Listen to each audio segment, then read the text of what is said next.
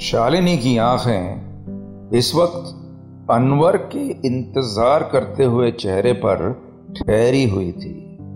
वो जानना चाहता था कि आखिर शालिनी और अश्मित के बीच उस रात क्या हुआ था, लेकिन शालिनी को खामोश पाकर अनवर ने थोड़ा सोचते हुए अपने जेब से कुछ निकाला और शालिनी के सामने रखते हुए एक गंभीर सी आवाज़ में बोला अगर तुम्हें अपनी कहानी की शुरुआत नहीं मिल पा रही है तो शायद ये फोटोग्राफ्स तुम्हारी कुछ मदद कर सकते हैं। शालिनी ने सामने देखा तो ये वही फ़ोटोज़ थे जिसकी वजह से शालिनी और अश्मित का झगड़ा शुरू हुआ था।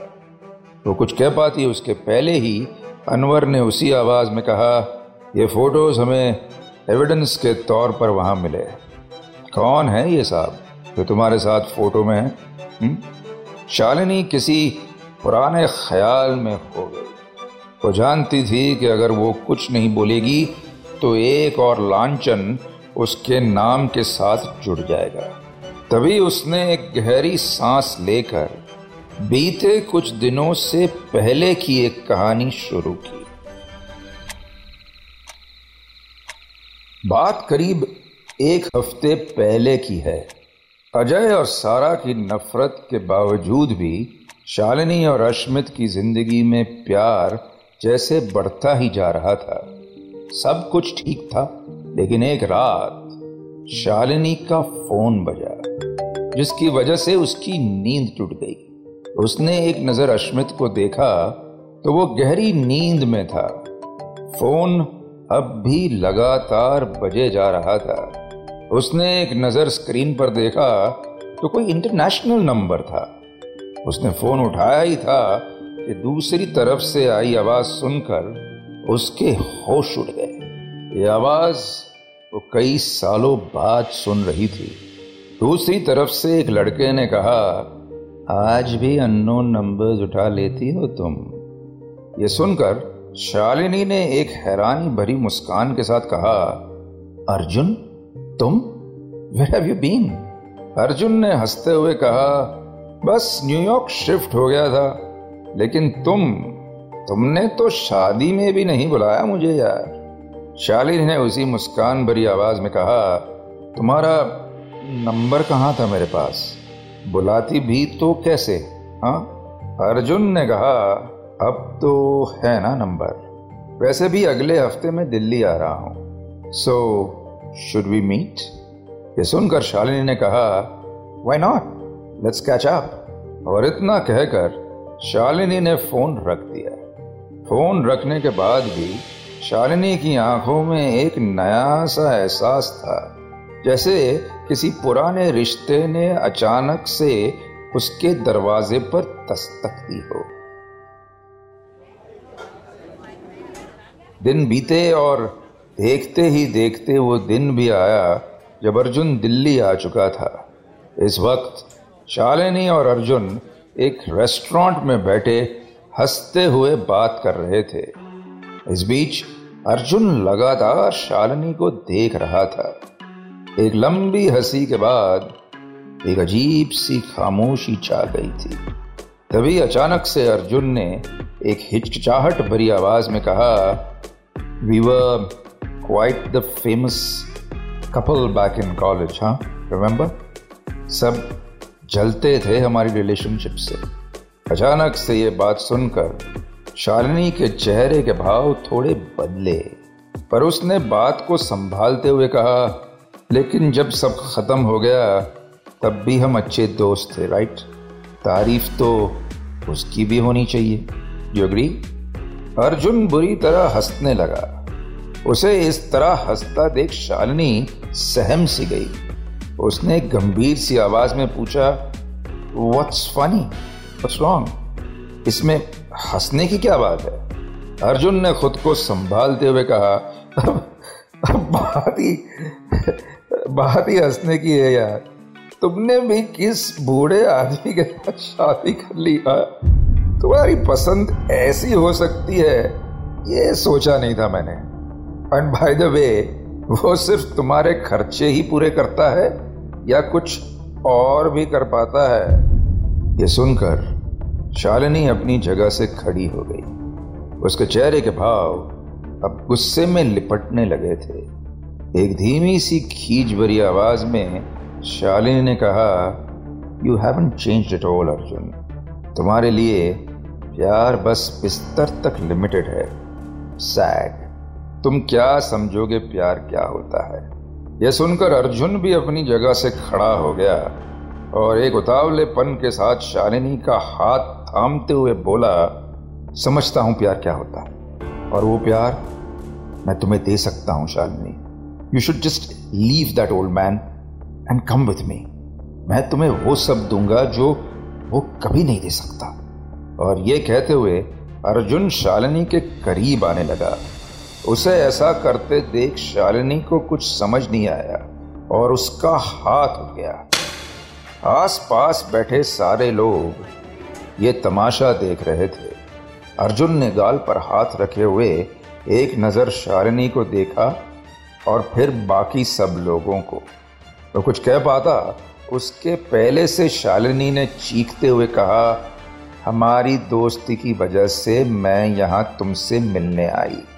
लेकिन अगर आज के बाद तुमने मुझे फ़ोन करने या मेरे करीब आने की कोशिश की तो मैं पुलिस कंप्लेन कर दूँगी, Arjun.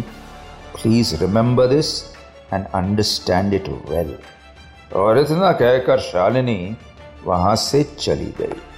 और उसे जाता देख अर्जुन मुस्कुरा रहा था, क्योंकि शालिनी ये नहीं जानती थी कि कोई था जो अर्जुन और उसके फोटोग्राफ्स खींच रहा था।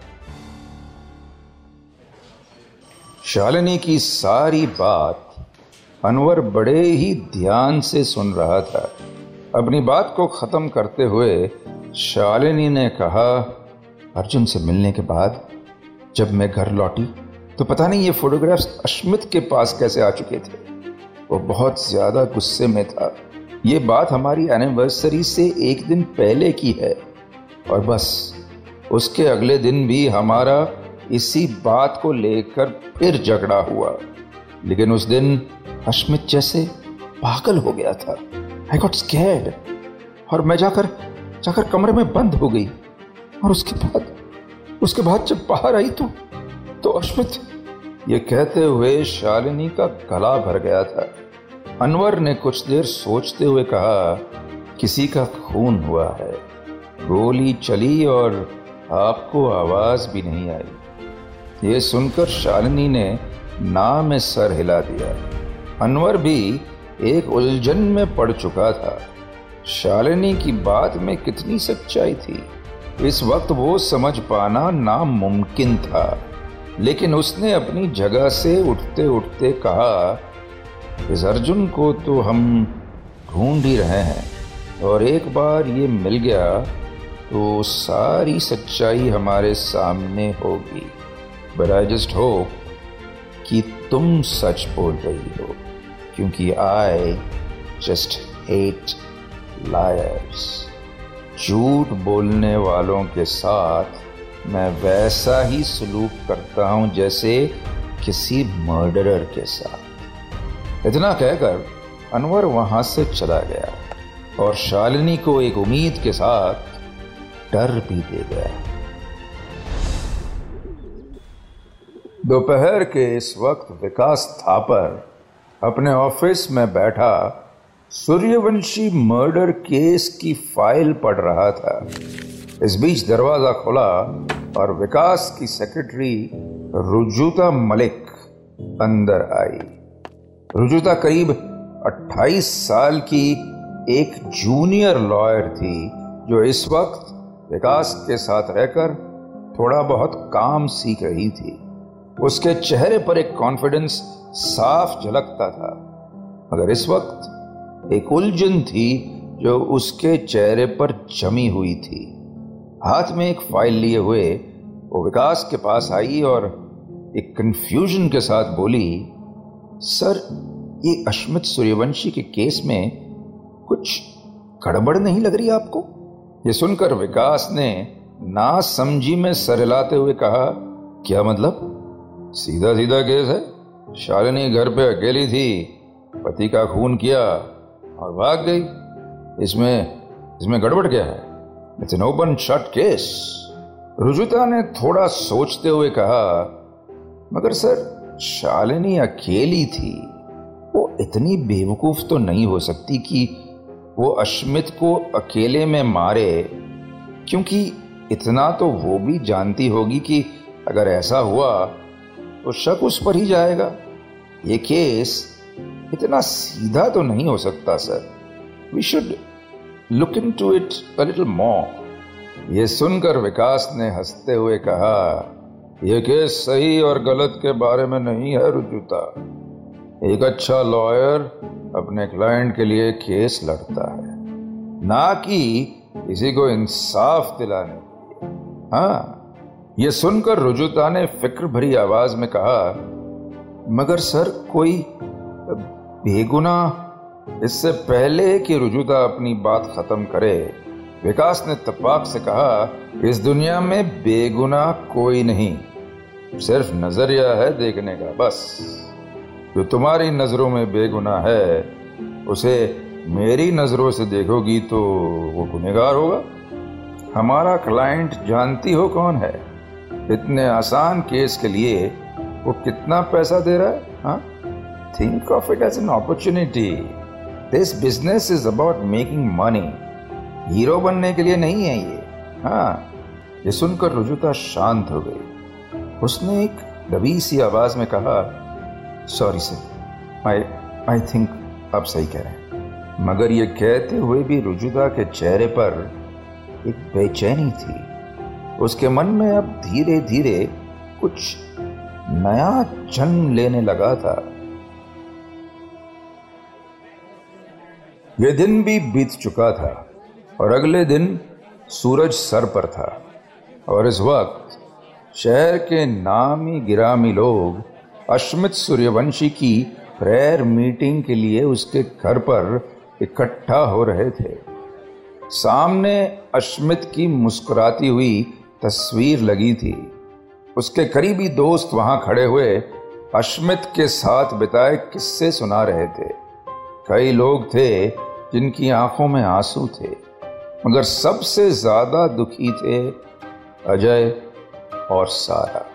अपने पिता के इस तरह चले जाने का दुख और गुस्सा दोनों में भरा हुआ था। वक्त काफ़ी हो चुका था और अब एक एक करके लोग अपने घर वापस लौटने लगे। मगर अब भी अजय और सारा नम माँ के लिए वहीं खड़े थे। कुछ देर खामोश रहने के बाद सारा ने एक गहरी सांस लेते हुए अजय की ओर देखा और कहा क्यों किया तुमने ऐसा? हुँ? क्यों मारा डैड को? बताओ। ये सुनकर अजय को एक धक्का सा लगा। उसने हड़बड़ाते हुए कहा what what rubbish I what your mind वो मेरे भी बाप थे। एंड आई नो कुछ डिफरेंसेस ज़रूर थे हम दोनों में बट मैंने उन्हें नहीं मारा। उससे उस शालिनी ने मारा है। आई यू मैड ये सुनकर सारा ने फिर उसी आवाज़ में कहा, शालिनी बुरी थी, बहुत बुरी थी, मगर वो डैड को नहीं मार सकती थी। शी रियली लव्ड डैड ये सुनकर अजय ने खींचते हुए कहा, वो नहीं मार सकती और तुम्हें लगता है मैं मार सकता हूँ, हा? मारना तो चाहता था मैं, मगर ये काम मैंने नहीं किया, मैडम। और हाँ उस शालिनी को तो मैं कभी छोड़ूँगा नहीं। That woman is going to rot in jail and I don't care what you think about me इतना कहकर अजय वहाँ से चला गया। मगर सारा अब भी वहीं खड़ी थी और लगातार अपने पिता के फ़ोटो को देख रही थी। कुछ तो था जो उसके मन में चल रहा था। वो ये मानने को तैयार नहीं थी कि शालिनी ने उसके पापा को मारा था और उसके शक की सुई अजय पर आकर अटक गई थी। लेकिन अब उसे दोनों में से किसी एक को चुनना था। या तो वो अजय का साथ दे सकती थी या फिर शालिनी का।